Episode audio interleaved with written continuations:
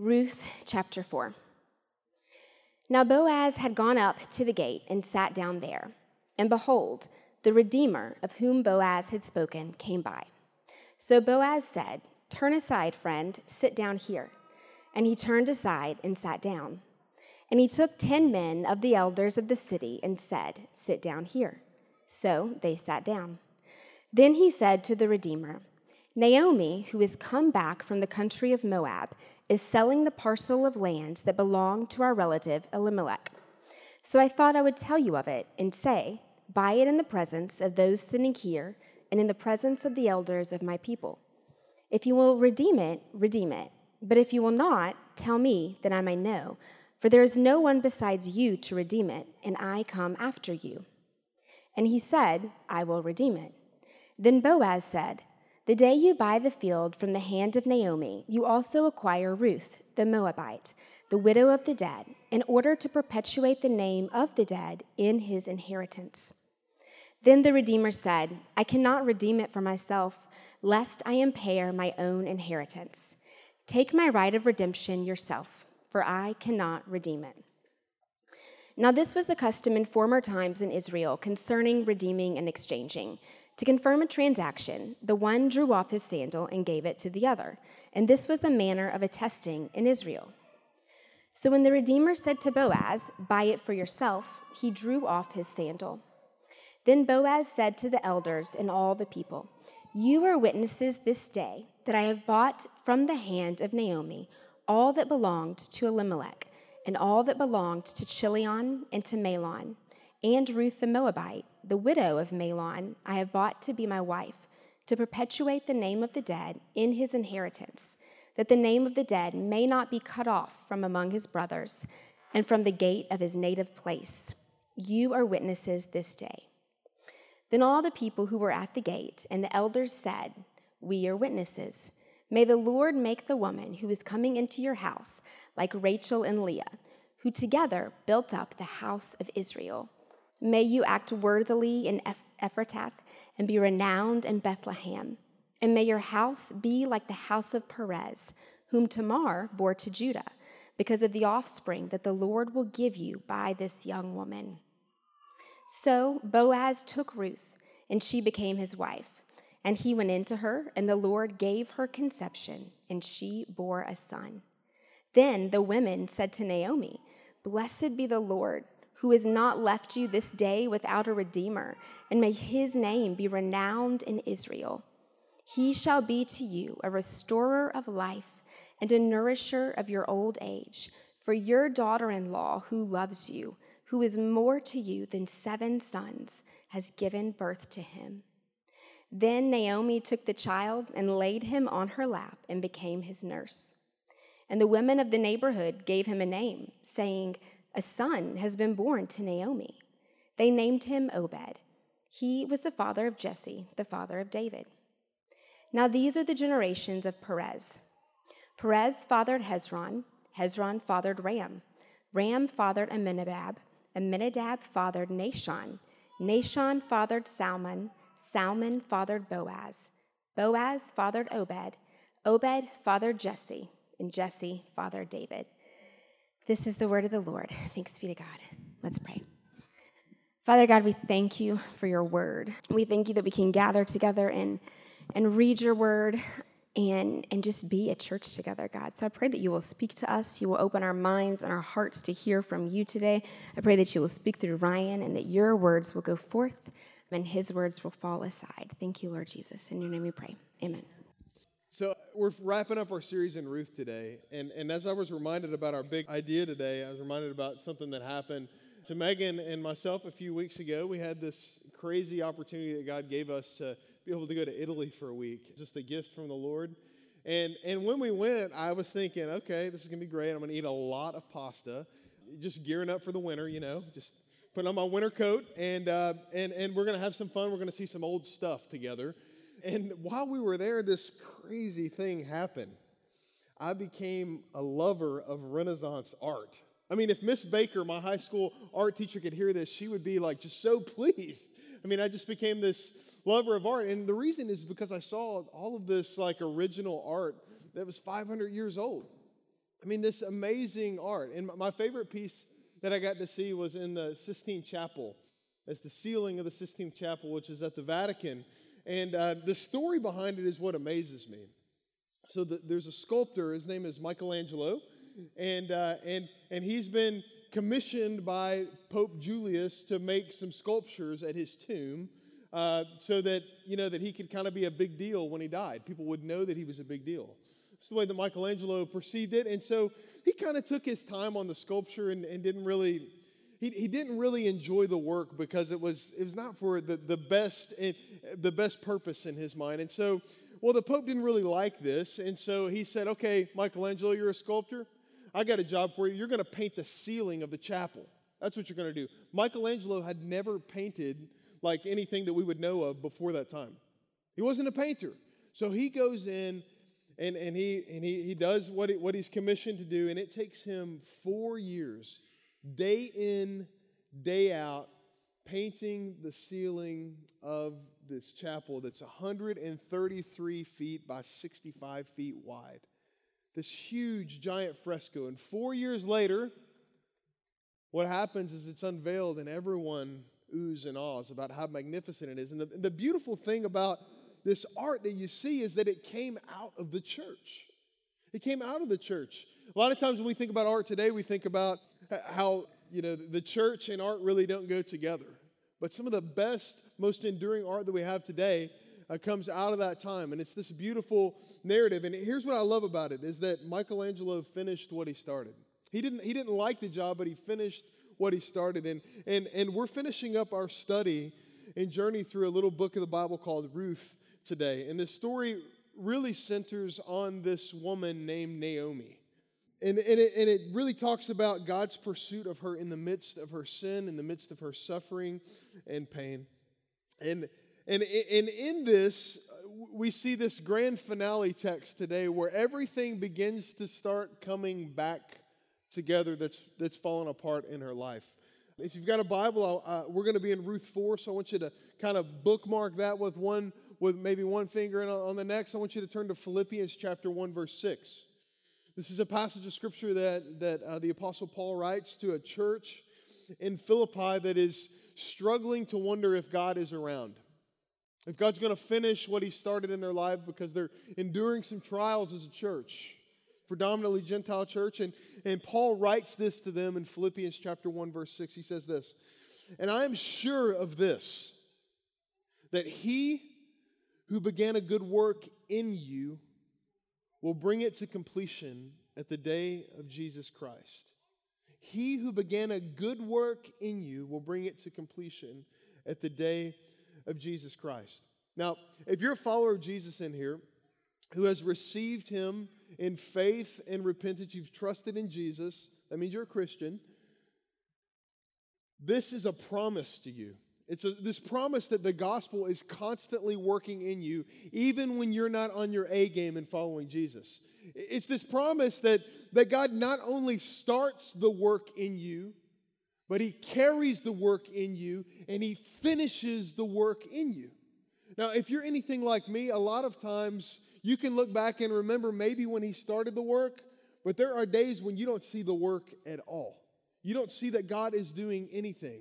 And he says the reason that you can be sure of this is that when Jesus returns, he's going to consummate that work. He's going to finish that work when he comes and he, he judges the world, and you get to live with him forever in perfect righteousness. This is what he's going to come and do. A lot of times, if you're, you're anything like me, you think about God's work and his grace in your life kind of like a roller coaster thinks about that winch that kind of clicks and starts up. You, you ever ridden a roller coaster before? I've ridden, I've ridden a few good ones myself. And, uh, and you know, as the roller coaster goes up, it's like, and you're like, you're like, how is this thing going to end? Is it going to keep going? I don't know. It just, you get up to the top, and all of a sudden it's silence right before the free fall, right? Well, the thing about the winch on a roller coaster is that that's the force of energy that brings you up to the peak, and then it lets you go, and then you you finish at a much lower elevation than when you started.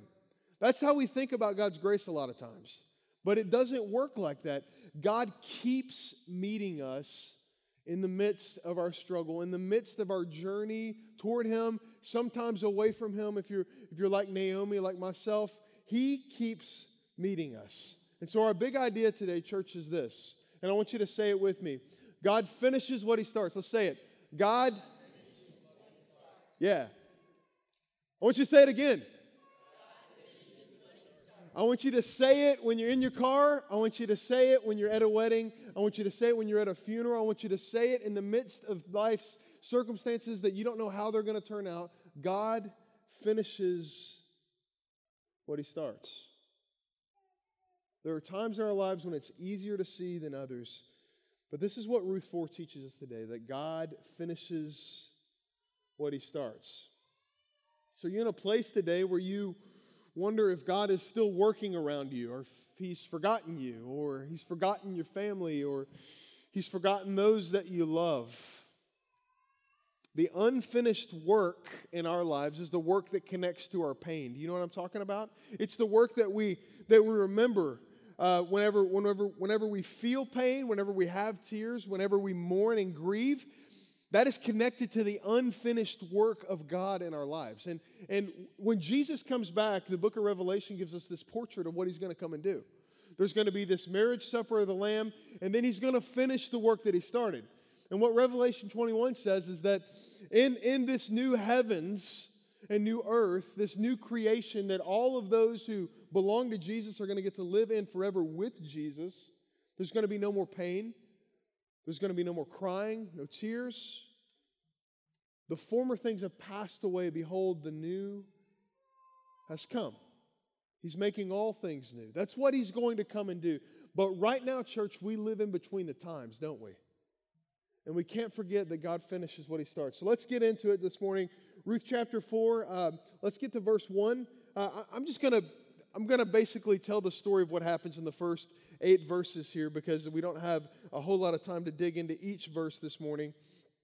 The thing that we see in, in, in uh, Ruth chapter 4, uh, verses 1 through 8 is this is that last week we kind of looked at this scandalous, potentially scandalous setup. let me say that. Potentially scandalous setup of Naomi trying to set up Ruth and Boaz for Boaz to be the redeemer. Um, and so Boaz, in the middle of the night, says, Hey, let's pray. Let's think about what God would have for our relationship if this is something in His will. And he recalls that there's this Redeemer closer to Ruth than him.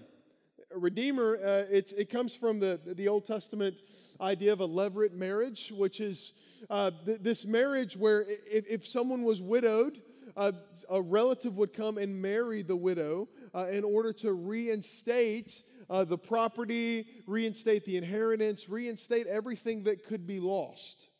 And so there's this person that is closer uh, to Ruth in, in the uh, relationships in the family. And so Boaz says, listen, we can't like, we can't short circuit this thing. We've got to do it right. And so he goes and he, he, he says, hey, listen, um, there's, you know, Ruth and Naomi are back into town from Moab. I don't know if you've heard. Uh, and, and they need a redeemer to redeem what's been lost. Elimelech left them in a bad place. He sold off their inheritance, and now they are starving. They have nothing. They have no one to care for them, no one to provide for them. Uh, we got to do something. You're the next in line to redeem. The guy says, Okay, I'm interested in this. And then Boaz says, Oh, by the way, but there's this Moabite widow that you got to you got to take her as well, and, and you've got to you've got to perpetuate um, the generations that would come from that family, so that the inheritance can go forward. And the guy says, "Whoa, whoa, whoa, whoa, whoa! You didn't mention anything about a Moabite widow." And so the guy says, "I'm out." It could mess up my inheritance. I don't know. Maybe he was married. Maybe he didn't like the fact that she was a Moabite. Maybe a little both. I'm not sure. And so then there's this formal process. You know, Boaz is out by the city gates, which is basically Main Street. And he's out by the city gates, and there's this crowd around. There's elders, there's witnesses. And, uh, and Boaz takes off his sandal and he hands it over, and it's, it's basically like this handshake, this contract. They're sealing the deal. Boaz is going to become the redeemer. He's going to pay whatever debt that they have to get out of debt, to, to get their property back, to get to be able to have Naomi uh, as a mother-in-law and Ruth as his wife. He does whatever it takes. That we don't get the details of what that is, but now they are free and clear to marry one another. And that's where we pick up in verse 9. So let's read it. Boaz said to the elders and all the people, You are witnesses this day that I have bought from the hand of Naomi all that belonged to Elimelech and all that belonged to Chilion and, and Mahlon, also Ruth the Moabite, the widow of Mahlon.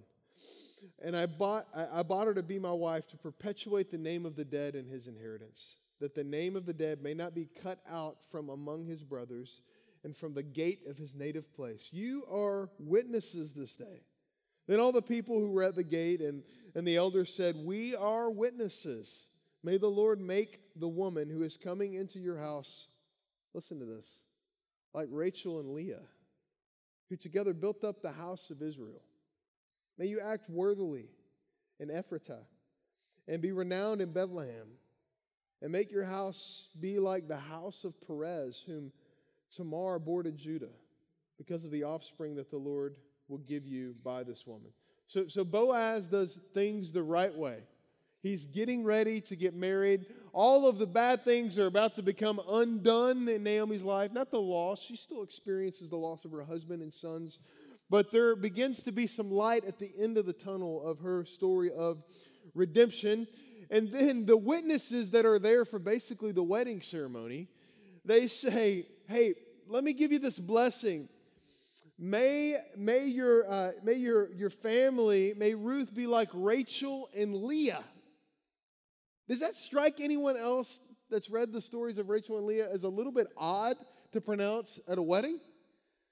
Hey, let me go back to some of the darkest history of our nation, of our people, and let me give you their names as a blessing. Uh, if you're unfamiliar, that's okay. I'm going to fill you in a little bit on their story.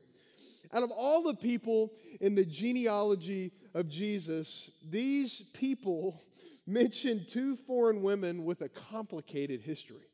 Uh, they were sisters, okay? And it just so happened that Jacob, who was Abraham's grandson was tricked into marrying not one, but both of the women. I kid you not. So, Jacob, here's how it went down Jacob went from Haran in search uh, of a wife, and he ended up at his uncle Laban's house. And, uh, you know, remember, J- Jacob is a bit of a complicated fellow, too, isn't he? Remember Jacob? He's the guy that put on the costume style furry arms to trick his dad into giving him the birthright, not his brother. I can't make this up. That was Jacob. And then you've got you got Leah and Rachel. And so, so here's how it goes down from there. Jacob leaves, he goes and he's, he's with Laban. He's there at the well one day, um, and he's in a foreign land. He doesn't know anyone, and he, he sees this woman that, that he kind of hits it off with, and they're talking as they're watering the goats or whatever it is out there. And, and he finds out that her dad is Laban. And he's like, oh, this is like a match made in heaven. Exactly what I was looking for. And so he, he connects with Laban, and Laban's like, hey, you know, um, I'd love to help you out however I can. You're, you're family, you know. This is blood. And, and, and uh, Laban, I'm sorry, Jacob gives him this response that probably catches Laban off guard a bit. He says, hey, uh, if I could have anything, here's what I'd want your daughter Rachel. And, and here's what I'd be willing to do I will work for you for seven years so that I can marry Rachel. That's what I'll do. And so the Bible, you know, puts seven years in one sentence there, and you know, all of a sudden there's time for a there's time for a, a wedding, and, and there's a veil that's put over the bride's face.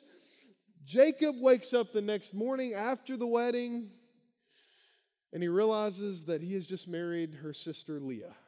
Talk about a bad night, right? I mean, interesting.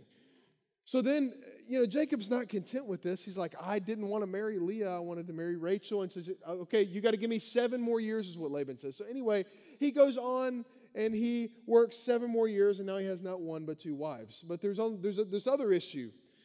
You know, Leah was despised. No one really wanted to be with her. She was the unwanted daughter. That's why that's why Laban set up this whole thing. And, and, uh, but here's the thing you know, they wanted to have offspring to carry on the family name. That was the promise that was given to Abraham, that your descendants would be as numerous as the, the granules of sand on the seashore and as numerous as the stars in the sky. And, and he's, here's the issue though. He really wants to be with Rachel, but he has Leah as well. Leah can have tons of kids. Rachel has a very difficult time having children. And so here's how the 12 tribes of Israel come about, church. they come from four different women and one man. They come from Leah has most of them, Rachel has a couple, and then there's a couple concubines in there that we don't have time to get into talking about today. But the point I want to make is this may your family, may your wife be like Rachel and Leah. We look at this story and we think that this is a nightmare. We don't talk about this situation at Christmas dinner, do we? But they pronounce it as a blessing on her life. Now, they, they, they recall this story with its twists and its turns, and they think of the grace of God birthing a nation in the midst of people that were unbelieving and their lives were riddled with sin. So, why is this good news for us? Because that's us. We are Rachel, we are Leah, we are Jacob. That is our story. Now, it doesn't stop there. He says, May your house be like the house of Perez. So may your family and your house be like the house of Perez. Now, Perez uh, was Tamar and Judah's son. Judah was one of Jacob's sons, one of the 12 tribes of Israel. Oh, this is a very another very interesting wish to cast upon this newlywed couple. Um, so, so, here's just a, a, a, thumbnail sketch of this. Uh, so Judah was one of Jacob's sons, as I said, and, and Ur was one of Judah's sons who was married to Tamar. Now, Tamar um, was unable to conceive, and at this, at this point in, in history, that was considered a curse upon their family. And eventually, uh, Ur died, and, uh, and then there's Tamar. And then, and then as the Levirate marriage law would, would, uh, would say, the same thing with Ruth and Boaz, as it would say, you know, you've got to marry the, the next in line. That he could be your redeemer. And so uh, at this, um, Onan is the next in line. Onan uh, gets married to her, and they are not able to conceive because Onan really doesn't want to have a child with her. And so he, I don't have time to get into it. You can read it. Um, don't have the kids around though. Uh, and uh, and he dies, and and and well, Judah, uh, he's he's he's he's got two of his boys that are dead now. Both of them married to Tamar. He's got a third boy, and he's like, hmm, you're not getting him too.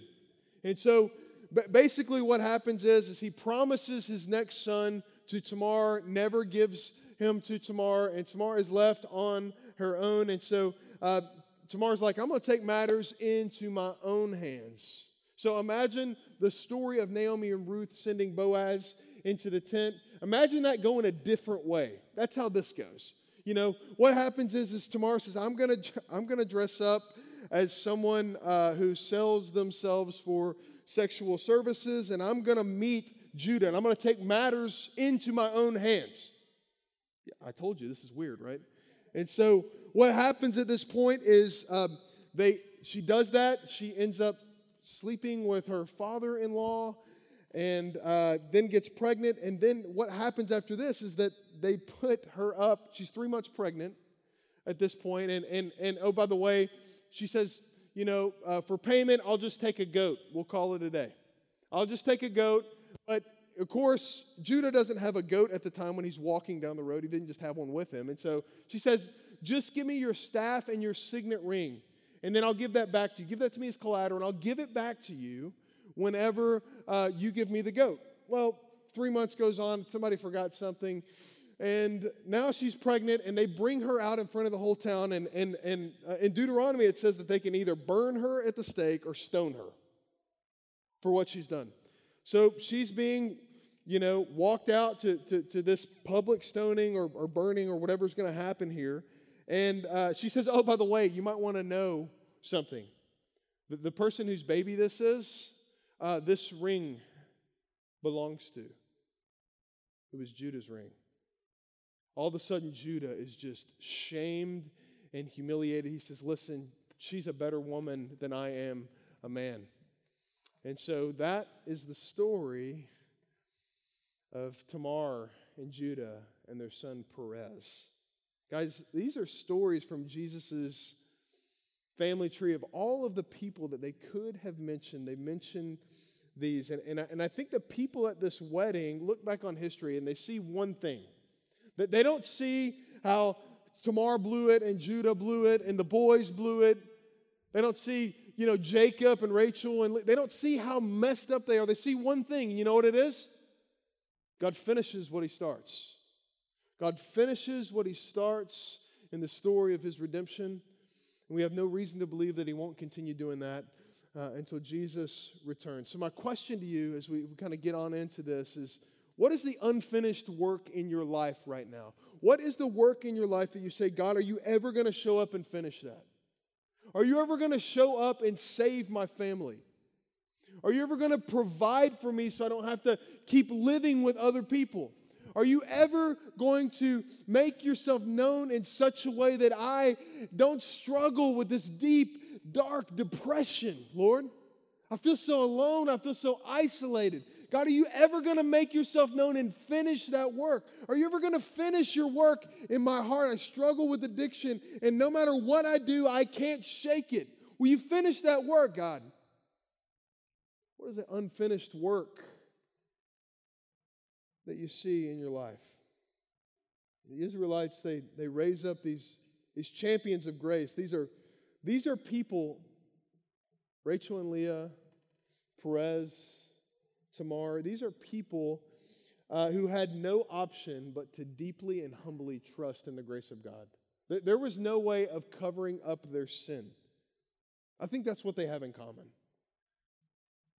What would it look like for you to lean more heavily on God's grace today? Because that's going to be what finishes the work of God in your life. Not your willpower, not your ability to make it happen, not your looks, as good as they may be, the beautiful church here, not your ability to make it happen. Jesus is, is the only one that's going to be able to finish what God started in your life.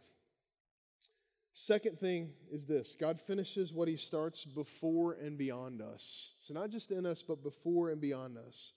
Uh, when I was in uh, middle school, my family, um, um, my mom and my stepdad uh, built a house out in the country, and at first it sounded great. It was on 20 acres of land. you know, I could be like Daniel Boone out in the woods, you know, shooting stuff and having fun, but it was kind of isolating to be out there. And one of the memories that I have about that season of our life was all the commuting that we'd have to do baseball practice, working, school. It was everything. We were in the car for 30 minutes. Uh, and you and being in the car in 30 minutes in Kentucky meant you actually went somewhere. You know what I mean? It's not the truth in Atlanta. So, um, so what I remember in our drive back and forth from Lawrenceburg out into the country where I lived was there was this there was this there was this old concrete foundation and it, it looked like it was going to be a massive house. But, but at this point, it was kind of a sad story. It was a great home site for, for a beautiful house that someone had started. But at this point, there was, there was nothing but like dirt inside of the basement that they had poured. There were actually trees that were growing out of this basement. And so uh, when, I, when I drove by it, I always wondered what happened for that house not to be finished? What, what was it that occurred in the circumstances of that family to not be able to finish the house that was started? Did they go through a divorce and, and just decide to call it quits?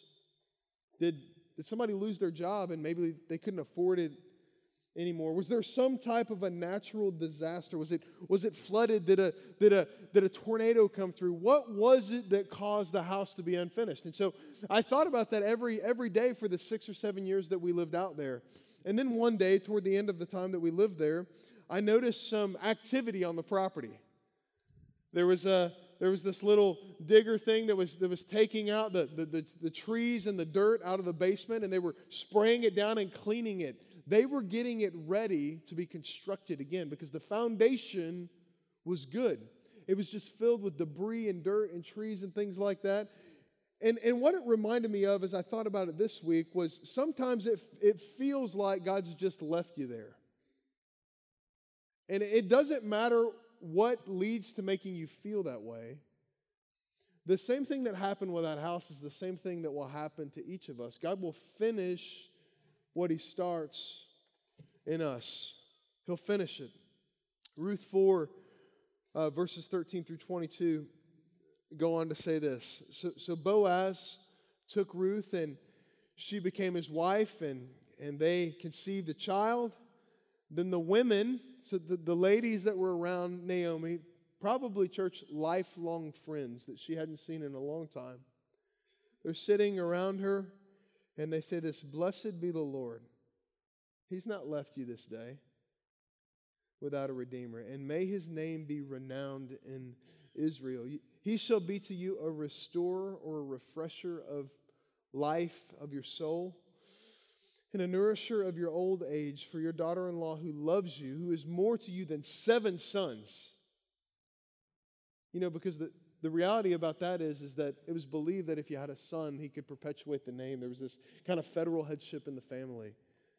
But she says it doesn't matter how many sons you have, like what is alive inside of Ruth is what you've been looking for. This unconditional love. She's more than seven sons to you, an, an innumerable amount of sons. And, and then Naomi took the child and laid him on her lap and became his nurse. And the women of the neighborhood gave him a name, saying, A son has been born to Naomi. They named him Obed. He was the father of Jesse, the father of David. Now, there, these are the generations of Perez. Perez fathered Hezron, Hezron fathered Ram, Ram fathered Amminadab, Amminadab fathered Nahshon, Nahshon fathered Salmon, Salmon fathered Boaz, Boaz fathered Obed, Obed fathered Jesse, and Jesse fathered David. This book could have easily been named Naomi because this book starts out with her, her barrenness, her, her daughter in law's barrenness in a foreign land, and it ends with new birth. It starts off with her bitterness about all the loss that she experienced, and it ends with her blessing. It starts off with her poverty in Moab, and it leads to her riches and being a part of Boaz's family. It starts off with her despair and ends with her hope. It starts off with her emptiness and ends with her fullness. This is what the gospel does in our lives, church. Jesus takes us from utterly lost individuals and he gives us an, a family name. He invites us into the family and he calls us brothers and sisters and children of God. This is what God does. God let Naomi and her family run to Moab for a few years and experience the pain and suffering of sin so that they might come back home to Him forever. I don't know if that describes your life. Maybe you've been running for a while. Maybe you, you kind of show up to stuff, but your heart is, is far off. The offer is to come home because God will finish what He started in you. And, and, and, and the quicker that you come home, typically the less collateral damage that happens in your life, right? Because God gets the final say. He finishes what he starts in our lives. Now, in verse 13, this scene focuses, picture this, on this giddy old Jewish grandma, right? Naomi. She's just so giddy. She's sitting there with this new baby that Ruth has had and then literally given to her. And she's sitting there with her friends that she hadn't seen for 10 years. And, and, and, it wasn't like they could make small talk, like, hey, tell me what you've been doing for the last 10 years. Naomi didn't want to mention it. But all of a sudden, the son is born to their family, born to Naomi, and they sit there in the company of one another and they name him together and they share life. And it just so happens, oh, by the way, that that guy is part of Jesus' genealogy, part of his story. There in the middle of it all, God is loving Naomi. It doesn't matter what she got herself into, how far she had ran or where she was going, but God was loving her in the middle of it. And as I was thinking about that this week, I was thinking, you know, that's, that's how love works, isn't it? We learn to love in the trenches of life. We don't learn to love in the classroom. You don't love to you don't learn to love just listening to sermons or simply reading things. You learn to love in the trenches of life. And Ruth in this story, she just reminds us of Jesus, doesn't she? I mean, she's an outsider just like Jesus. She comes in from a foreign land, and she doesn't just teach an old Jewish grandma how to love, she teaches an entire nation how to love. She shows what God is like in laying down everything she is, everything she has, so that others can feel and know the love of God. I mean, she leaves Moab, which is all she'd ever known She gleans in the fields as a homeless lady just to put food on the table. She marries this much older man that she's drawn to because of what it will mean for her family. And then she births a child only to hand it over to her grieving mother in law, Naomi, to raise. Now, I'm not sure what the extent of the relationship was like. I mean, families in Jewish times were much closer than families are today. So I'm sure they were still in the same house together. But the point is this she's, she's selfless. She wants to give herself away. And in that, she experiences love. Now, Boaz is kind of the same way. He reminds us of Jesus too, doesn't he? If you've got a Bible, I want you to flip over to, to Matthew chapter 1. And I want to show you maybe a piece of Boaz's story that you haven't seen before. Matthew chapter 1 is this genealogy that starts out the gospel, this family tree. And I just want to read the first six verses for you and help connect some of the dots on maybe why Boaz was the way that he was. It says this in verse 1 Abraham was the father of Isaac, Isaac was the father of Jacob, and Jacob, the father of Judah and his brothers, and, and Judah, the father of Perez. We've looked at him today. And and, and Zerah by Tamar, and Perez by the father of Hezron, and Hezron the father of Ram, and Ram the father of, of, of and Amminadab the father of Nahshon, and Nahshon the father of Salmon. Listen to this, and Salmon the father of Boaz, and Boaz the father, I'm sorry, Salmon the father of Boaz by Rahab. There we go. And Boaz the father of Obed by Ruth and Obed, the father of Jesse, and Jesse, the father of David the king. Rahab, you remember her story?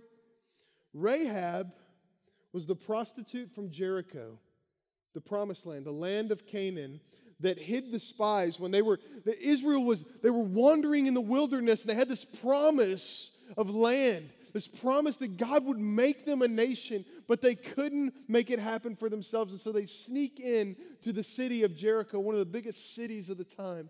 And this, this prostitute notices them and she says, Hey, come and hide in my house. Let me hide you because they're going to kill you if they see you. They're doing a neighborhood sweep and they're going to kill you. And she becomes aware of their message and their mission, and she joins forces with them and they rescue her before the city is destroyed. And this lady is Boaz's mom. Boaz, church, he knew what it was like to be an outsider. He knew what it was like to have a mom that everyone knew and talked about. He knew what it was like to have a stained family story, one that everyone knew. Yet it was through Rahab that Israel took the promised land. It was through Rahab that Boaz was born. And, and Ruth was redeemed, and David was born and selected as king, even though he was the smallest and youngest out of all of the children of Jesse. And then David, after 14 generations later, leads to Jesus being born from this family. Now, here's the question what could God do with your family? What, what might God want to do with his promise? Having root in your family. Because when love lives in us, love lives through us. There's this guy, I want to close with this story. This guy, he was a, he was a, a professor at, at Princeton Seminary, and uh, his name was B.B. Warfield in the late 1800s. And he was a man that knew love. Um, and he, he learned love and he learned how to love through the losses that he experienced. It. So after his wedding, he, he gets married, and literally on their honeymoon, they're, they're, they're getting ready to board a train. This fierce storm comes up, and his wife is struck by lightning. Now, in this moment, everyone is freaking out. Miraculously, his wife lives, but she's an invalid for the rest of her life. Now, B.B. Warfield would then go on to care for his wife for the next 40 years without any response, any return on that love that he would give. She was incapable of doing that. And he wrote this about love because he learned how to love in the trenches, just like Naomi. Self sacrifice means not indifference to our times and our fellows, it means absorption of them. It means forgetfulness of self in others. It means entering into every man's hopes and fears and longings and despairs. It means not that we should live one life, but a thousand lives, binding ourselves to a thousand souls by the filaments of so loving a sympathy that their lives become ours. Now, what's he saying with that? He's saying that, that he chose not to turn himself inward whenever he experienced that loss, but he gave himself away. He wanted to multiply the love of God into the lives of others, and that just so happened through how he loved his wife, and he learned to love others through how he loved his wife. How he loved his wife, and he learned more of Jesus through that experience in his life. So, my question to you as we close is this where is the invitation to bind yourself to others in love in front of you today? The scripture said that we love because he first loved us. So, as we love others, we're expressing the love that we've received from God, if that's true. Because it's Advent, it's, it's Christmas. It's this time of year when we celebrate God sending Jesus after 400 years of silence in his redemptive plan. And, and whether or not you know it, God is finishing what he started. And he's using you and he's working in you to finish what he starts. No matter where you're from, what you've done, or where you're headed, God wants to finish what he starts in you. Let's pray.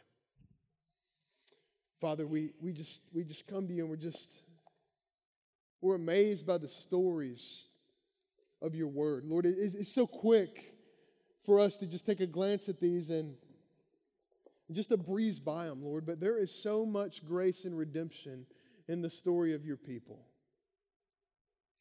Lord, as we sit in the lives of those that have gone before us and we sense the grace that you have in their lives, God, would it, would it draw us closer to you? Would it draw us closer to the reality that we need that same grace? And that somehow our utter abandonment of ourselves and our own plans and fully relying in your plan and your grace you use on your mission, you use to make the world more like Jesus. And so, Lord, we thank you that this is Jesus' story because we can each find ourselves in it. It's in Jesus' name we pray. Amen.